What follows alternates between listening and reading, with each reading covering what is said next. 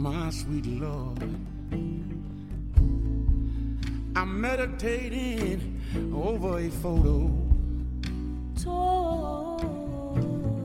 My Lord, my sweet Lord, my sweet Lord. به من گفتی تا که دل دریا کن بندگی سوا کن سایه ها رو یا با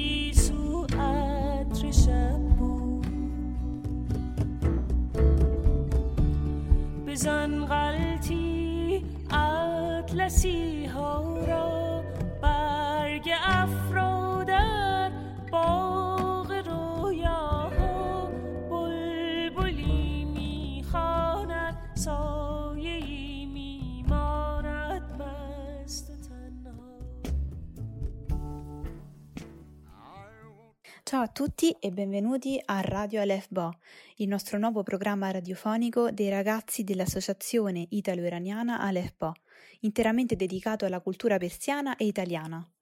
Come in un viaggio alla scoperta di nuovi orizzonti, su Radio Aleph Ba ogni mese potrete condividere con noi approfondimenti, storie e studi in ambito letterario, musicale, artistico, cinematografico e storico-culturale.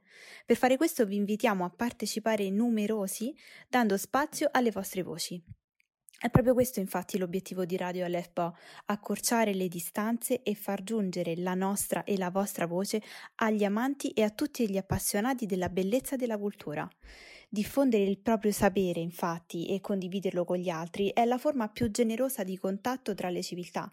Da qui nasce il vero incontro interculturale di cui Aleph Bo e la sua radio si fanno portavoce. Ci teniamo anche a ricordare il nostro amico il signor Ali De Boshi, che ringraziamo per la collaborazione, direttore di un'importante rivista di arte e cultura, Majaleye Faranghi Honari Bokhara, nonché fondatore delle serate culturali di Bokhara e della neonata Radio Bokhara.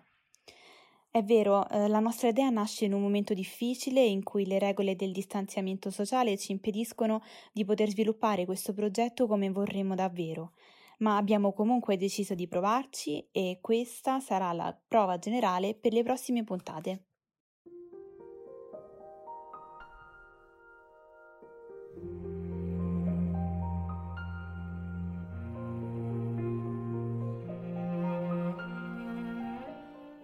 یکی از آرزوهام اینه که علم دیگه در راه کم کردن فاصله ها چیزی اختراع نکنه.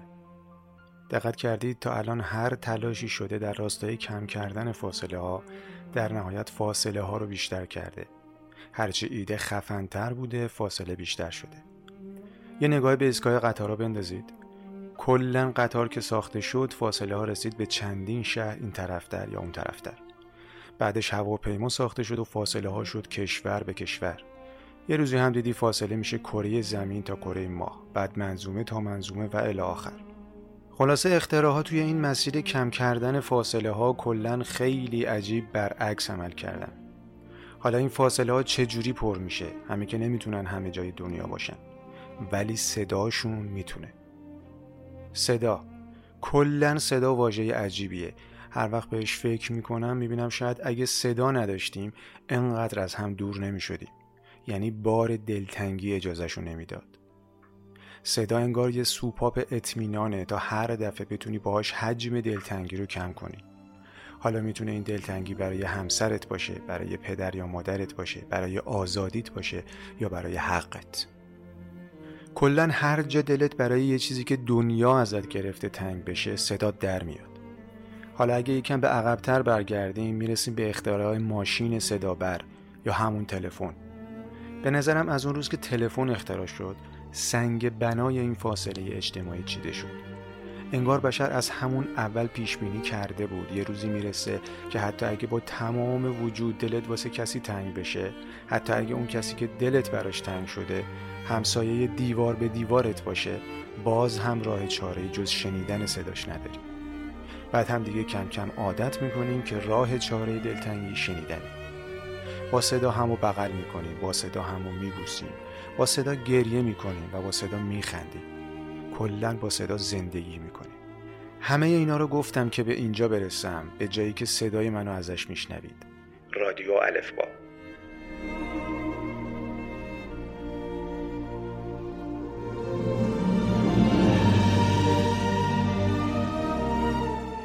این قسمت صفر برنامه ماست که توی شرایط دوری و دوستی تهیه شده.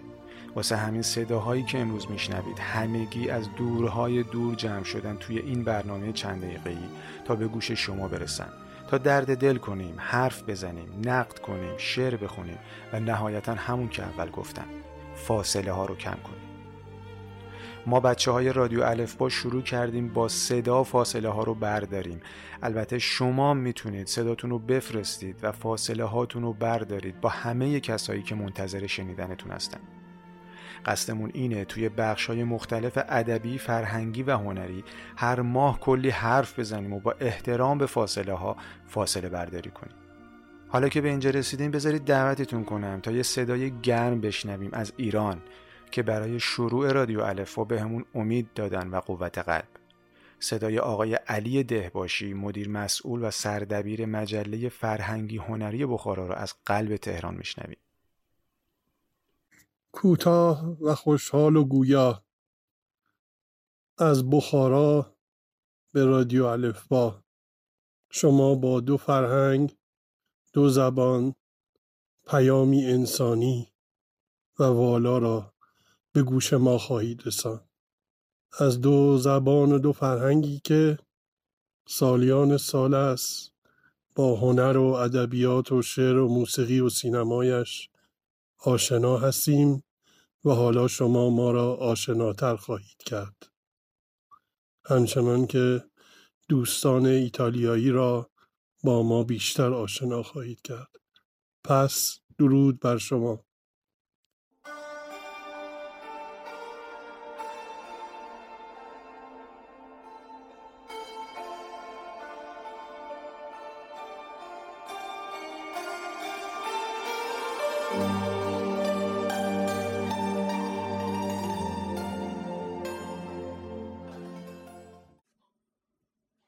Questa nuova radio ha deciso di andare in onda e di pubblicare la prima puntata, o meglio la puntata zero, ehm, nella giornata mondiale del cinema italiano, eh, cioè il 20 giugno, che in Iran eh, è molto amato e per molti anni ha fatto conoscere la cultura italiana agli iraniani.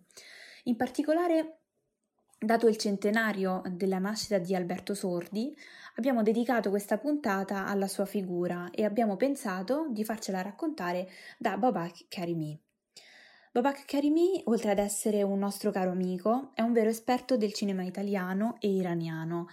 Con una grande carriera cinematografica alle spalle, ha lavorato con grandi registi iraniani, tra cui Ashghar Farhadi, ed è stato vincitore dell'Orso d'Argento per il miglior attore al Festival di Berlino 2011 e del Prix eh, du Scénario al Festival di Cannes 2016 nel film Il cliente, eh, sempre di eh, Ashghar Farhadi.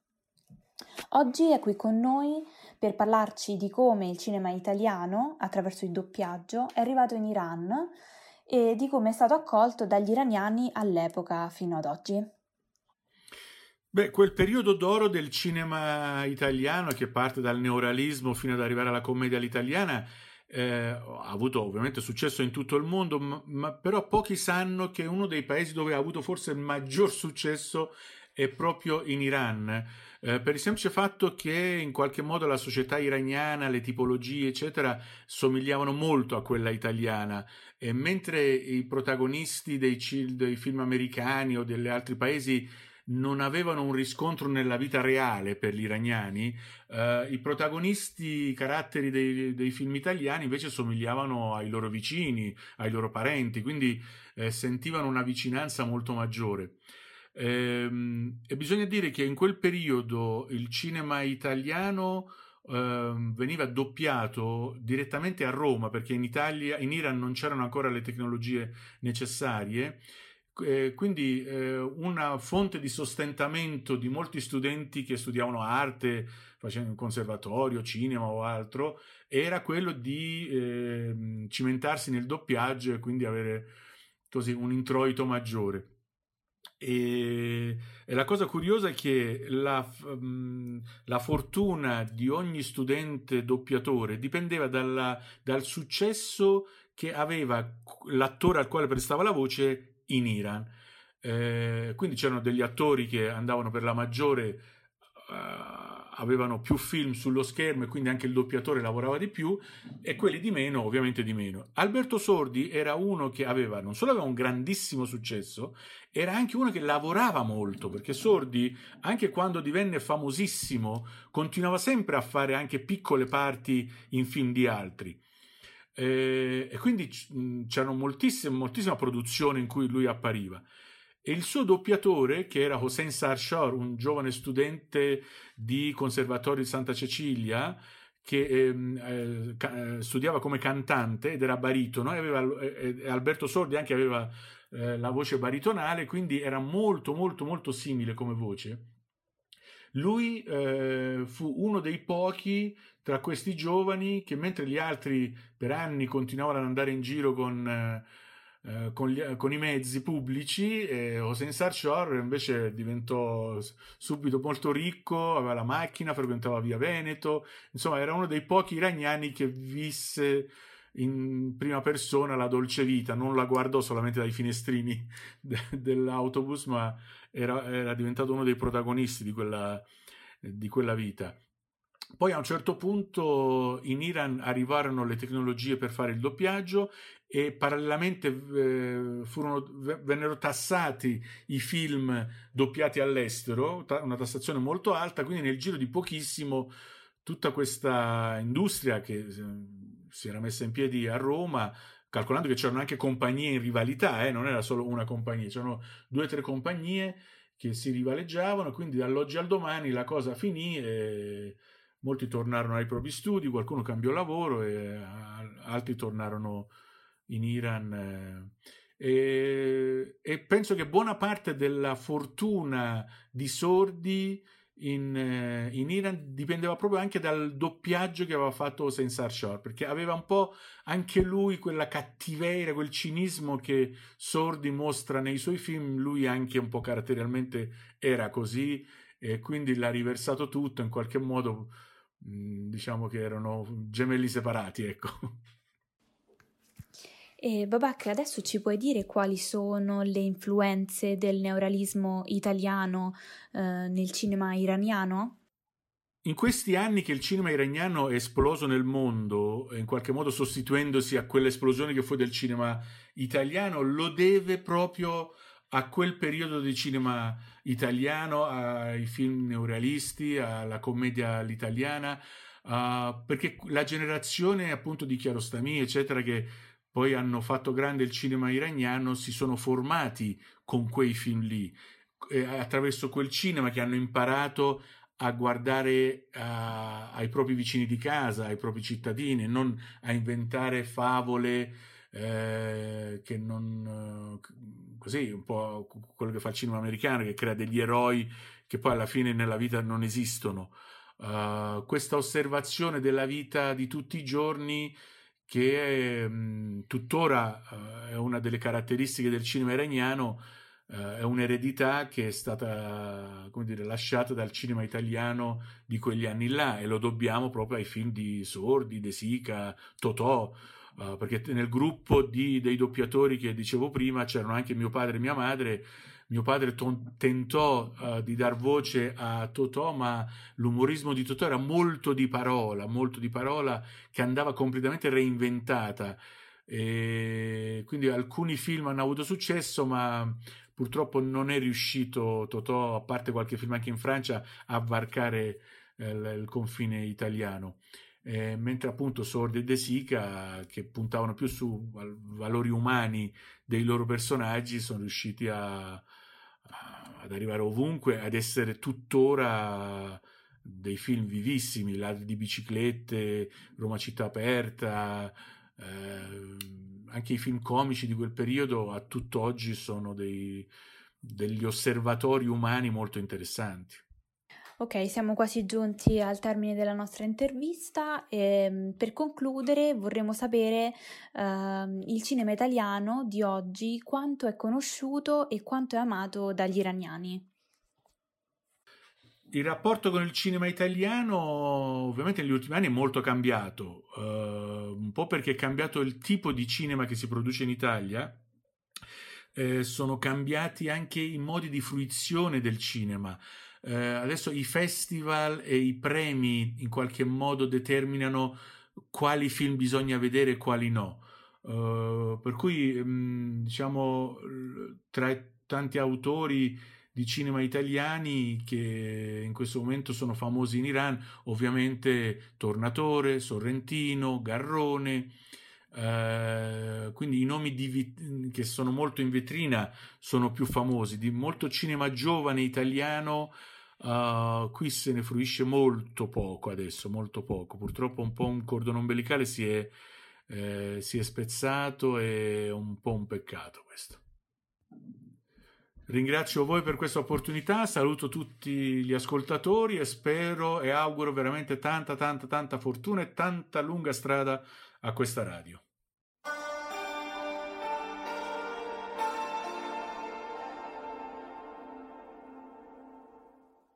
به عنوان بخش اول برنامه هامون مصاحبه کوتاهی انجام دادم با تنها بازیگر ایرانی ایتالیایی ایرانی ایتالیایی از این لحاظ که به واسطه زندگی و تحصیل در ایتالیا اشراف کامل به سینما و هنر ایتالیا داره و در سینما ایران هم کارنامه درخشانی داره همه شما ایشون رو توی فیلم های جدایی نادر از سیمین و فروشنده اسقر فرهادی دیدین بابک کریمی فرزند مرحوم نصرت کریمی بازیگر کارگردان و از پایه‌گذاران دوبله در ایران.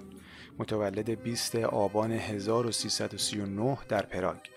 فارغ و تحصیل از انستیتوی روسلینی روم. مدرس سینما در دانشگاه سینمایی چنترو اسپریمنتاله یا مرکز سینمایی تجربی روم و مدرس مونتاژ در آکادمی بین المللی هنرهای بسری آکویلا.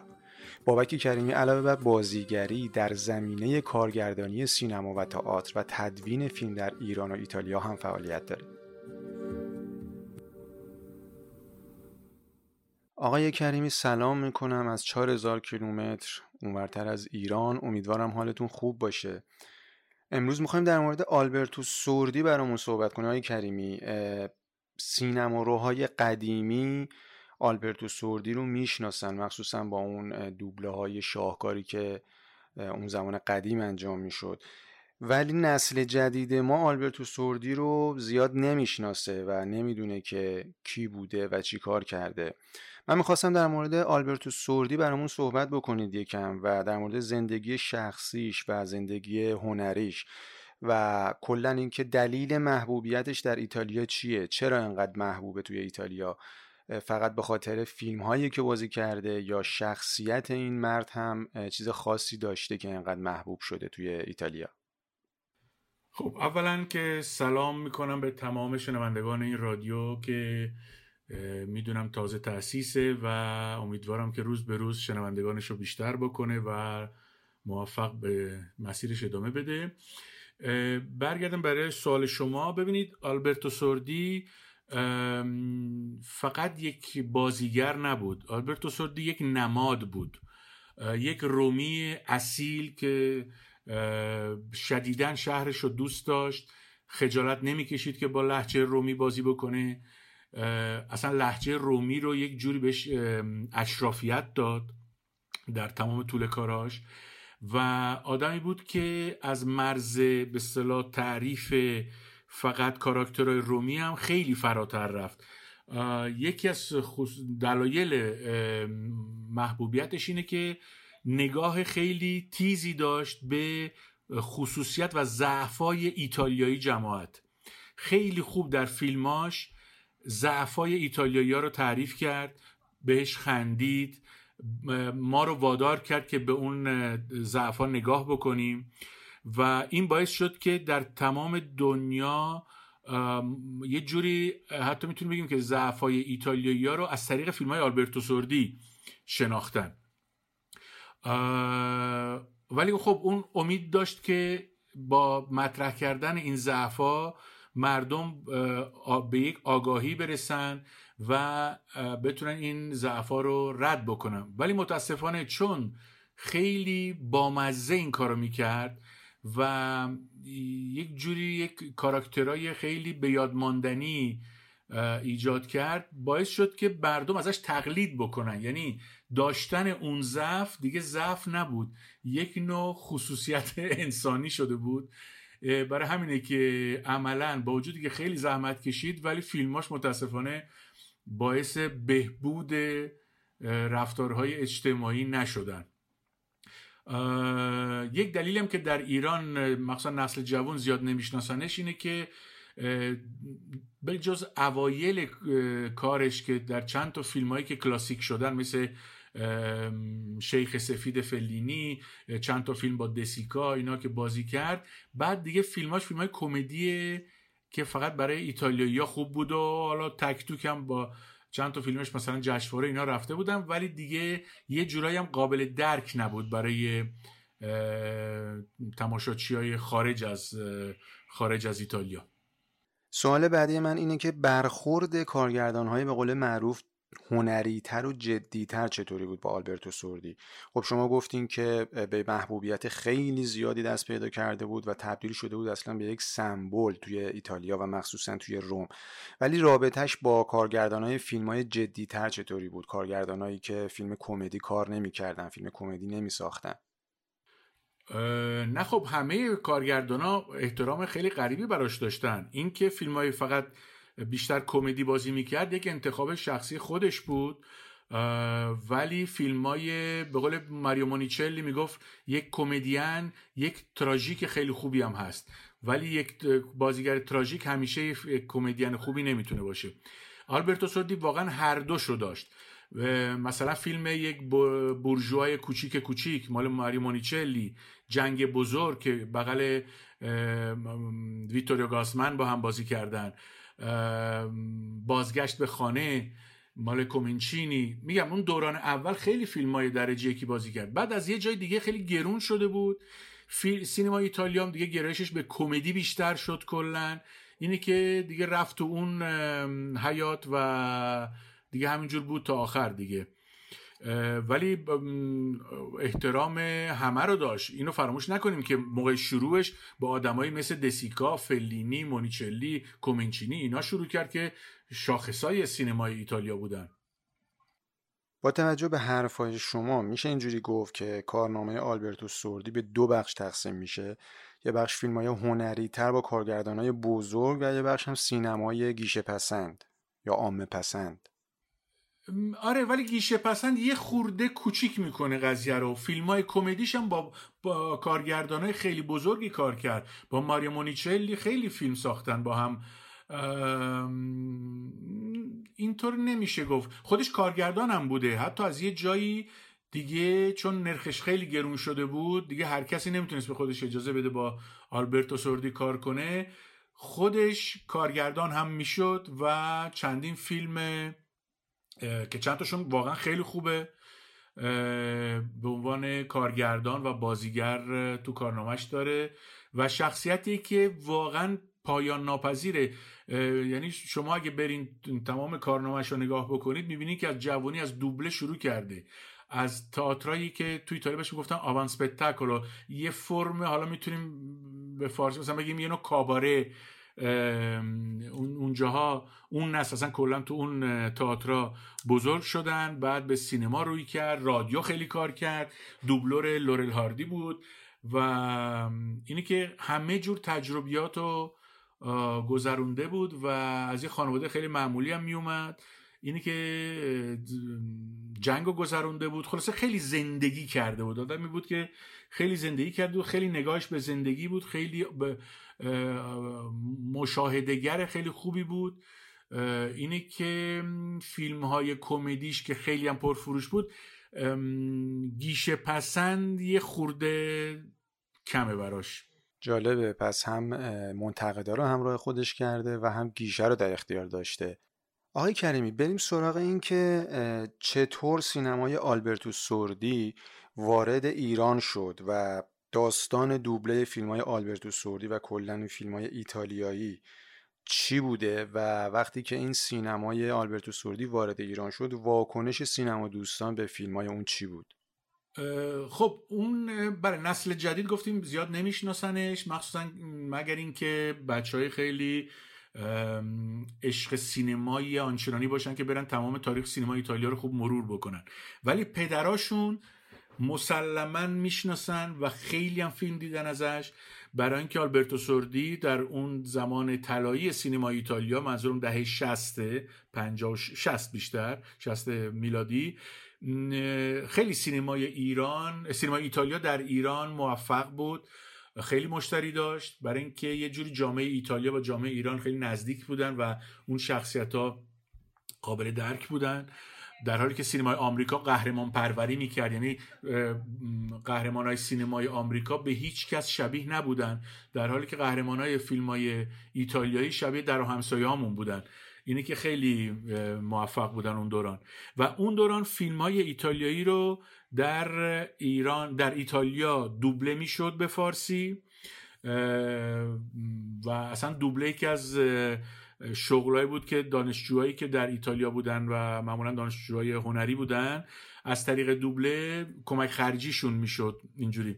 پدر مادر من خود خودشون توی کار دوبله بودن و کسی که به آلبرتو سوردی صداشو به صلاح قرض می‌داد آقای حسینی سرشار بود که اونجا اپرا می‌خوند و صدای آلبرتو سوردی هم چون خیلی اپرایی بود خیلی خیلی به هم شبیه بودن و خیلی قشنگ دوبله شد. یعنی فکر کنم یکی از موفق ترین دوبله های بازیگرای ایتالیایی همین صدای آلبرتو سوردی بود که آقای سرشار می‌گفت. و تعریف می‌کنن که یه, روزی آلبرتو سوردی میره تو, اون استودیویی که اینا هم داشتن دوبله می‌کردن دعوتش می‌کنن تو و بهش توضیح میدن که ما داریم فیلم های شما رو به فارسی دوبله می‌کنیم و تو ایران خیلی شما موفقین و معروفین و اینا.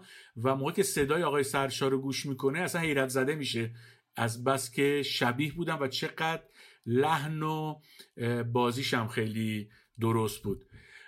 اون وقت اینجوری بود که موفقیت بچه های هنری که در ایتالیا توی کار دوبله بودن مساوی بود با موفقیت اون بازیگری که دوبلش می‌کردن در ایران.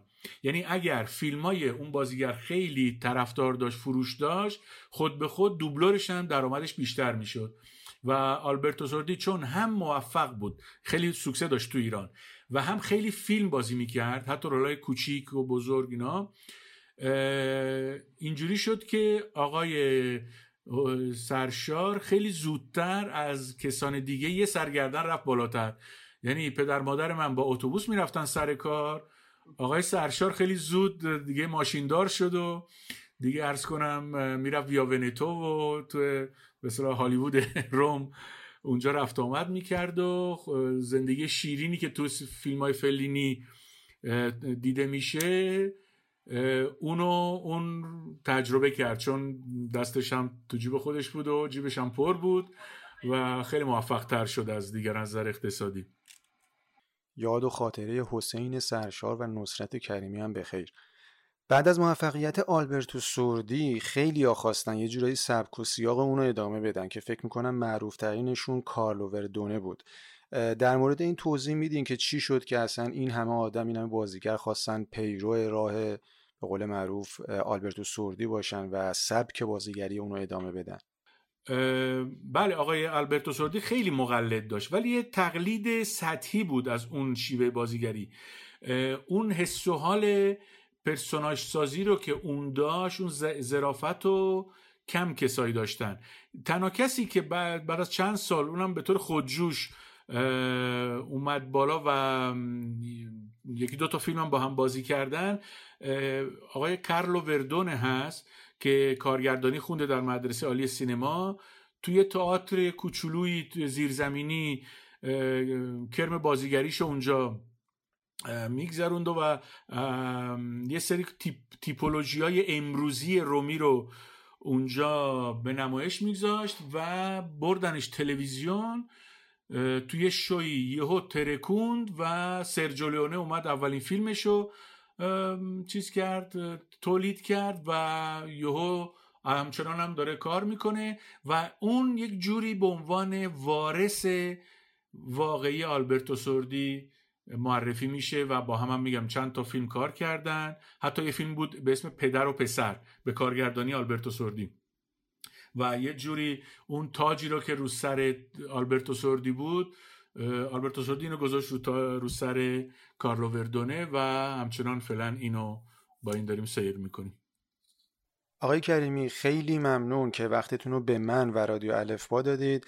من فکر می‌کنم که و امیدوارم که بازم بتونیم با هم صحبتی داشته باشیم در آینده و بتونیم از این اطلاعات سینمایی و اجتماعی شما در مورد ایتالیا و مشترکات ایران و ایتالیا مخصوصا تو زمینه سینما استفاده بکنیم. مرسی از شما برای این اوکازیونی که به من دادین و واقعا امیدوارم که این رادیو روز به روز بتونه موفق موفق تر بره جلو.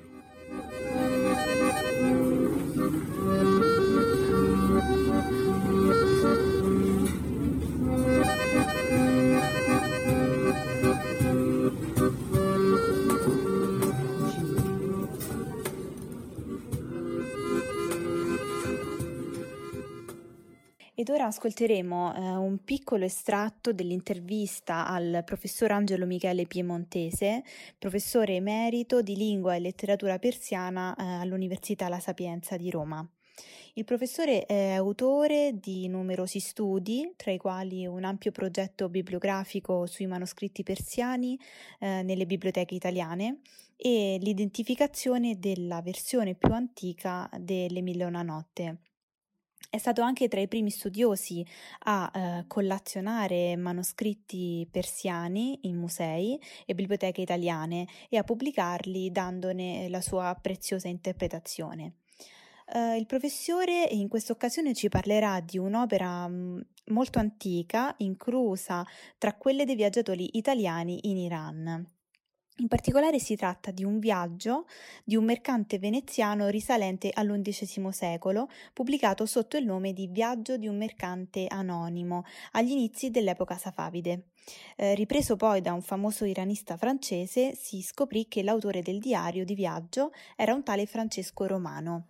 Eh, scritto in diverse lingue, tra cui l'arabo, il persiano e il turco, anche in caratteri latini, il diario descrive eh, un grande palazzo costruito dal sultano Usun Hassan chiamato Asht Besht, il palazzo dell'ottavo paradiso. Sentiamo ora le sue parole in persiano, tratte dall'intervista che gentilmente ci ha rilasciato lo scorso inverno, ospitandoci nella sua casa a Roma.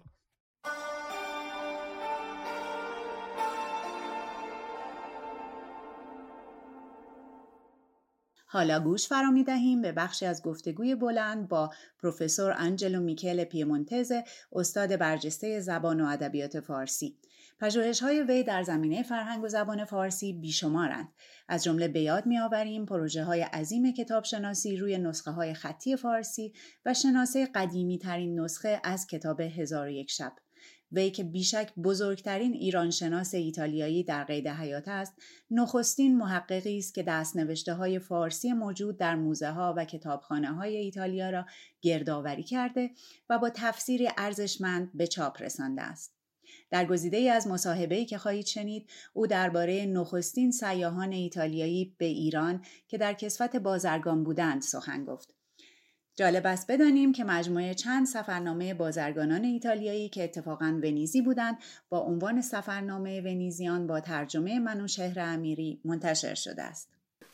اشاره کنم به یک سفرنامه جالب و مهم که در شهر ونیز نیمه و نیمه قرن شانزدهم میلادی انتشار یافت. تحت عنوان سفر یک بازرگان گمنام که در ایران بود که در دوران پادشاهی سلطان حسون نظام حسن تا اوایل پادشاهی شاه اسماعیل اول صفوی.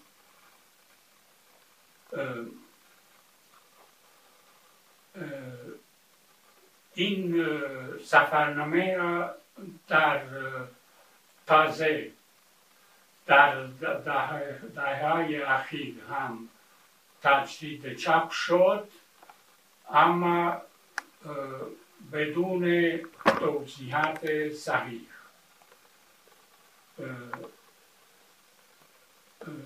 پروفسور ژان اوبن تاریخ شناس و ایران شناس فرانسوی تشخیص کرد که این بازرگان گمنان کی بود. و گفت وی نوشت وی نفری به نام فرانچسکو رومانو بود. و سفرنامه فرانچسکو رومانو بنابراین. چرا جالب است؟ برای اینکه متن وی آی متن متن این سفرنامه نشان می‌دهد که نگرانده زبان فارسی زبان بسیار خوب و زبان عربی و ترکی هم بلد بود و جملات یا لغاتی فارسی و غیره هم می نویسد به خط لاتین. دو که یک تعریف بسیار دقیق و تاریخی از کاخ بزرگ که سلطان سلطان اوزون حسن در شهر تبریز بنا کرد به نام متن تنهی که, که چپ شده می‌گوید کاخی به نام استی بیستی یعنی کاخ هشت بهشت. و این تعریف فرانچسکو رومانو که بازرگان کمنام گفته می‌شد یک تعریف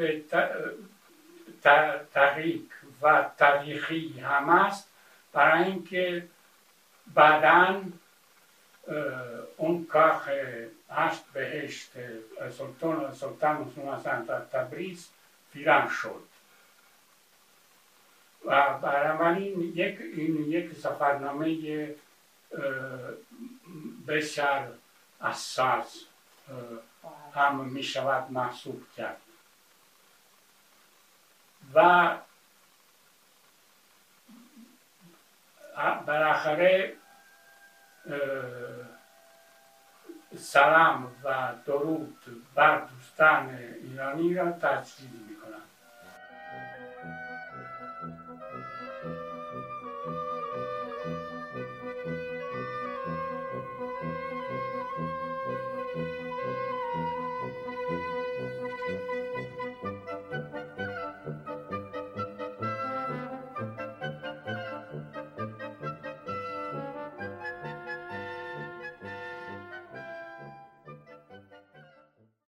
سلام من هلیا همدانی هستم مورخ و پژوهشگر تاریخ هنر معاصر و بنا داریم در رادیو الفبا از هنرهای تجسمی و تاریخ هنر به زبان ساده سخن بگیم.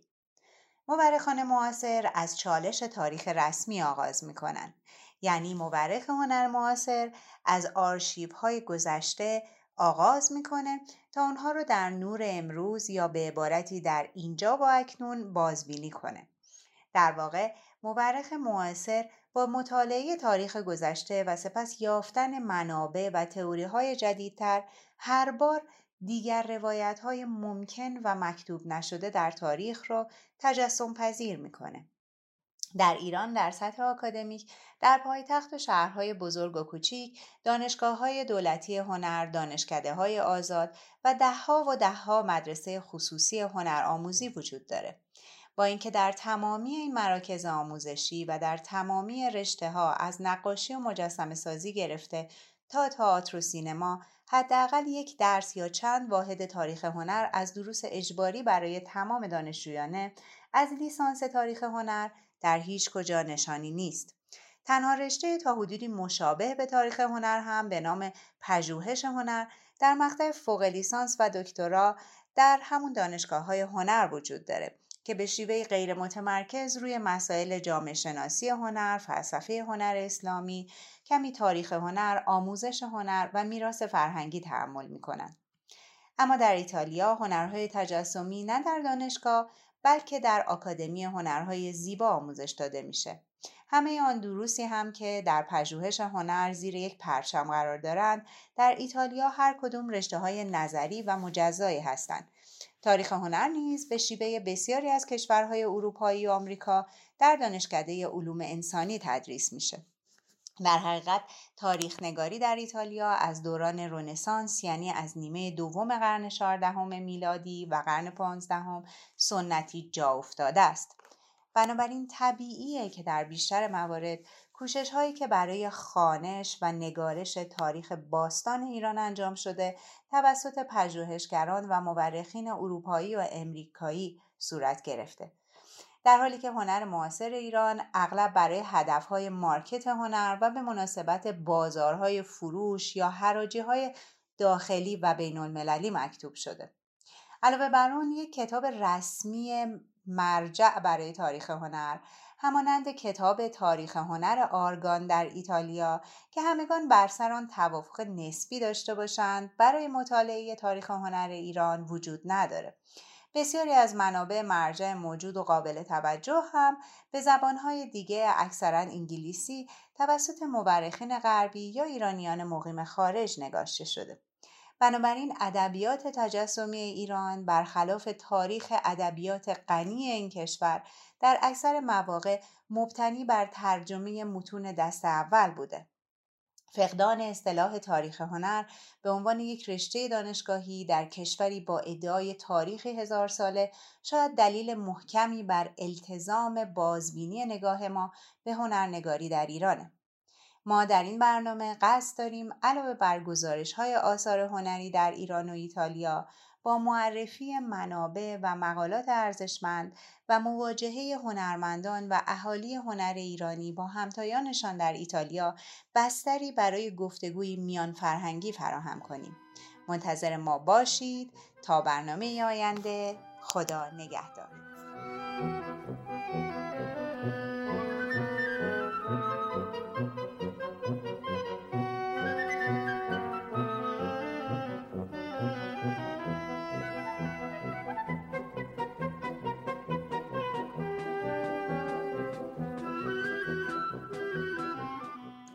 Ciao, sono Elia Hamedani, storica dell'arte contemporanea e a Radio Alefba vogliamo parlare dell'arte visiva e la storia dell'arte in modo semplice. Lo storico contemporaneo parte dagli archivi del passato e li legge volta per volta alla luce del presente, appunto qui e ora. Quindi lo storico rivisiona il materiale del passato e rende immaginabile altre possibili e probabili racconti della storia. Se in Iran la pratica artistica ha una lunga storia dall'antichità fino ad oggi, lo studio storico-artistico rimane tuttora abbastanza trascurato. A livello accademico, nella capitale e altre città grandi e piccole d'Iran ci sono diverse università pubbliche e private di belle arti, oltre a decine di scuole private, più o meno con corsi similari. In tutte queste ci sono crediti obbligatori di studio storico-artistico, ma una laurea o un intero corso in storia dell'arte non esiste in Iran. C'è solo un corso magistrale e un dottorato intitolato Ricerca artistica. Che cos'è ricerca artistica? È un corso unico che in modo generico riflette su diverse direzioni, dalla filosofia all'estetica islamica, dalla pedagogia dell'arte alla sociologia dell'arte, fino a storia dell'arte e beni culturali. Inoltre, in Iran non esiste un manuale unico sulla storia dell'arte iraniana, come il manuale di Giulio Carlo Argani in Italia, su cui più o meno tutti concordano. In breve, in Iran c'è tanta arte, ma pochi testi e studi specifici per testimoniarla. Invece, in Italia, come tutti sapete, l'arte visiva si studia all'Accademia di Belle Arti e la storia dell'arte all'università e al Dipartimento di Lettere e Filosofia o Scienze Umanistiche. Infatti, in Italia, storiografia artistica è una tradizione lunga e l'eredità della sua pratica ritorna ai tempi lontani dal Rinascimento con le testimonianze di Giorgio Vasari. Quindi, non è strano se sono stati degli stranieri a scrivere maggior parte degli studi storici sull'arte antica iraniana, tanto che il fenomeno della storiografia dell'arte nasce come un concetto occidentale. Del resto, anche la lettura dell'arte contemporanea iraniana è avvenuta spesso in chiave economica, rifacendosi a fiere e aste internazionali. Così, in assenza della storia dell'arte come corso accademico, la storia dell'arte iraniana, al contrario della sua eccellente e ricca storia della letteratura, tuttora è poco conosciuta. In questo programma ci proponiamo di introdurre opere, libri e saggi sull'arte iraniana e italiana e raccontare brevi storie e piccole curiosità su artiste e artisti iraniani in confronto con loro simili del mondo dell'arte italiana. Dunque, tramite un incontro immaginario, vi invitiamo ad un passaggio verso un dialogo interculturale. Restate in ascolto, torniamo presto.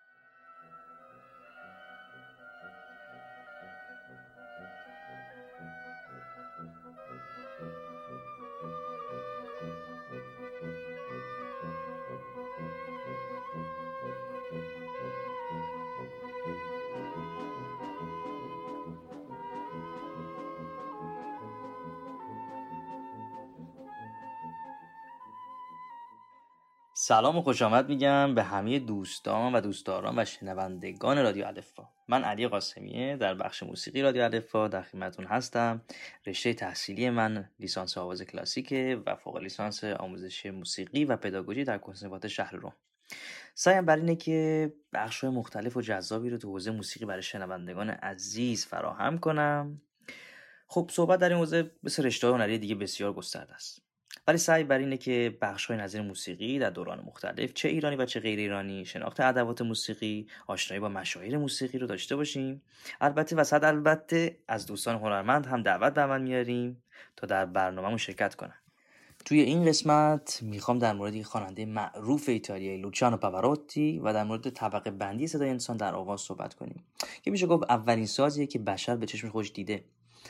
حالا این تقسیم بندی خاص خودشو داره. این تقسیم بندی تو زنان و مردان در موسیقی ایرانی به دو صورت انجام میشه. به اصطلاح برای صدای زنان چپکوک برای صدای مردان راستکوک این اصطلاح ها ابتدا روی سازهای مثل تار و ستار تعریف میشه و به مرور زمان و به واسطه اینکه نوازندگان این دست سازها می‌خواستن همراه با نوازندگی بخونن یا خواننده رو با ساز همراهی کنن برای صدای خوانندگان هم به کار برده شده.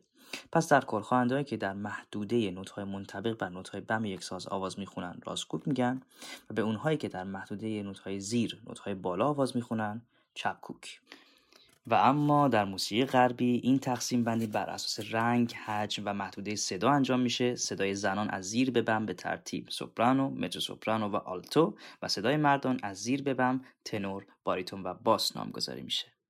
خب همونطور که گفتم قرار در مورد تنور معروف ایتالیایی لوچانو پاواروتی صحبت کنیم. ایشون در روز شنبه 12 اکتبر 1935 در شهر مودنا ایتالیا به دنیا اومده و در موردش خیلی صحبت میشه کرد. چه نقشهایی در اپرایی که اجرا کرده و چه جایزهایی که برده. این جایزه شامل جایزه گرمی، Kennedy Center Honors و جایزه Grammy Legends Awards میشه. و اینکه در سال 1990 با دو خواننده معروف دیگه خوزه کارراس و پلاسیدو دومینگو گروهی رو به عنوان سه تنور تشکیل میدن پاواروتی در گروهی به نام پاواروتی and فرندز که در آن خوانندگان مشهور بین‌المللی پاپ دنیا از جمله برایان آدامز، آناستازیا، سلین دیون، التون جان، اریک کلپتون، انریک ریکی مارتین، استینگ و خیلی کسای دیگه به اون ملحق شده بودن، کنسرت های خیرخواهانه زیادی رو جهت کمک به کودکان جنگ زده اجرا می‌کنه. متاسفانه ایشون در 6 سپتامبر 2007 در سن 71 سالگی فوت می‌کنن. جالب این که بدونین برای اولین بار در تهران روز 3 مهر ماه 1386 بزرگداشت پاواروتی برگزار میشه که تو این مراسم استاد محمد سریر مدیر خانه موسیقی و روبرتو توسکانو سفیر ایتالیا در ایران سخنرانی می‌کنن در آخر به قطعه بینظیر اونا و لاکریما به معنی گریه پنهانی از اپرای الیزیر دمور اکسیر عشق از آهنگساز معروف گایتانو دوریتزتی با صدای بینظیر روشان پاواروتی گوش می‌کنیم. من علی قاسمیه کارشناس بخش موسیقی رادیو الفا. در خدمت شما دوستان و شنوندگان عزیز هستم و امیدوارم توضیحات این قسمت براتون مفید بوده و لذت برده باشین.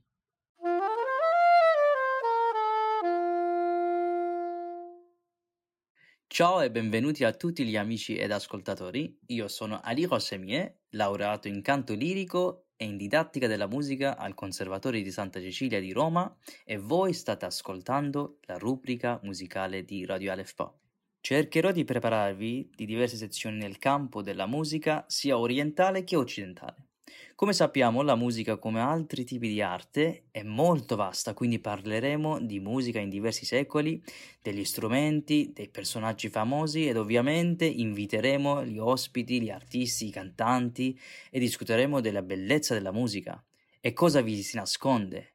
E noi cerchiamo di tirarlo fuori e sono sicuro che vi piacerà. È interessante sapere che in diversi secoli tutti i rami della musica hanno subito un cambiamento e la ragione principale di questo cambiamento è stata niente altro che la creatività e l'innovazione. Oggi vi parlerò in breve della classificazione della voce umana e del grande maestro Luciano Pavarotti. La divisione di classificazione della voce umana tra gli uomini e le donne nella musica persiana è fatta in due modi. I termini sono Chapcook per le donne e Roskuk per gli uomini e sono stati definiti su strumenti come tar e setar. Ma nel tempo, poiché i musicisti di questi strumenti volevano cantare e suonare allo stesso tempo o accompagnare il cantante con lo strumento, questi termini sono stati applicati anche alle voci dei cantanti. Pertanto nella musica i cantanti che hanno cantato nella gamma delle note basse sono stati chiamati Roskuk e quelli che hanno cantato nella gamma delle note acute sono stati chiamati Chapkuk.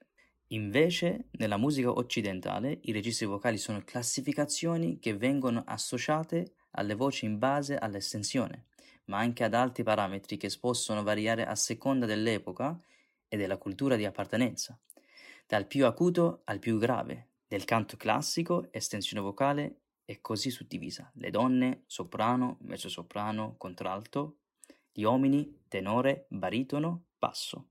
Tra queste divisioni ci sono altre categorie di cui sicuramente ne parleremo in futuro. Adesso parliamo del grande maestro Pavarotti.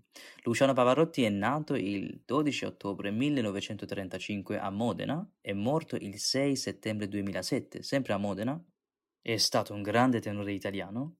È ricordato tra i dieci tenori più grandi di tutti i tempi, dalla voce squillante negli acuti e ricca nel mezzo, con un fraseggio chiaro e timbro limpido.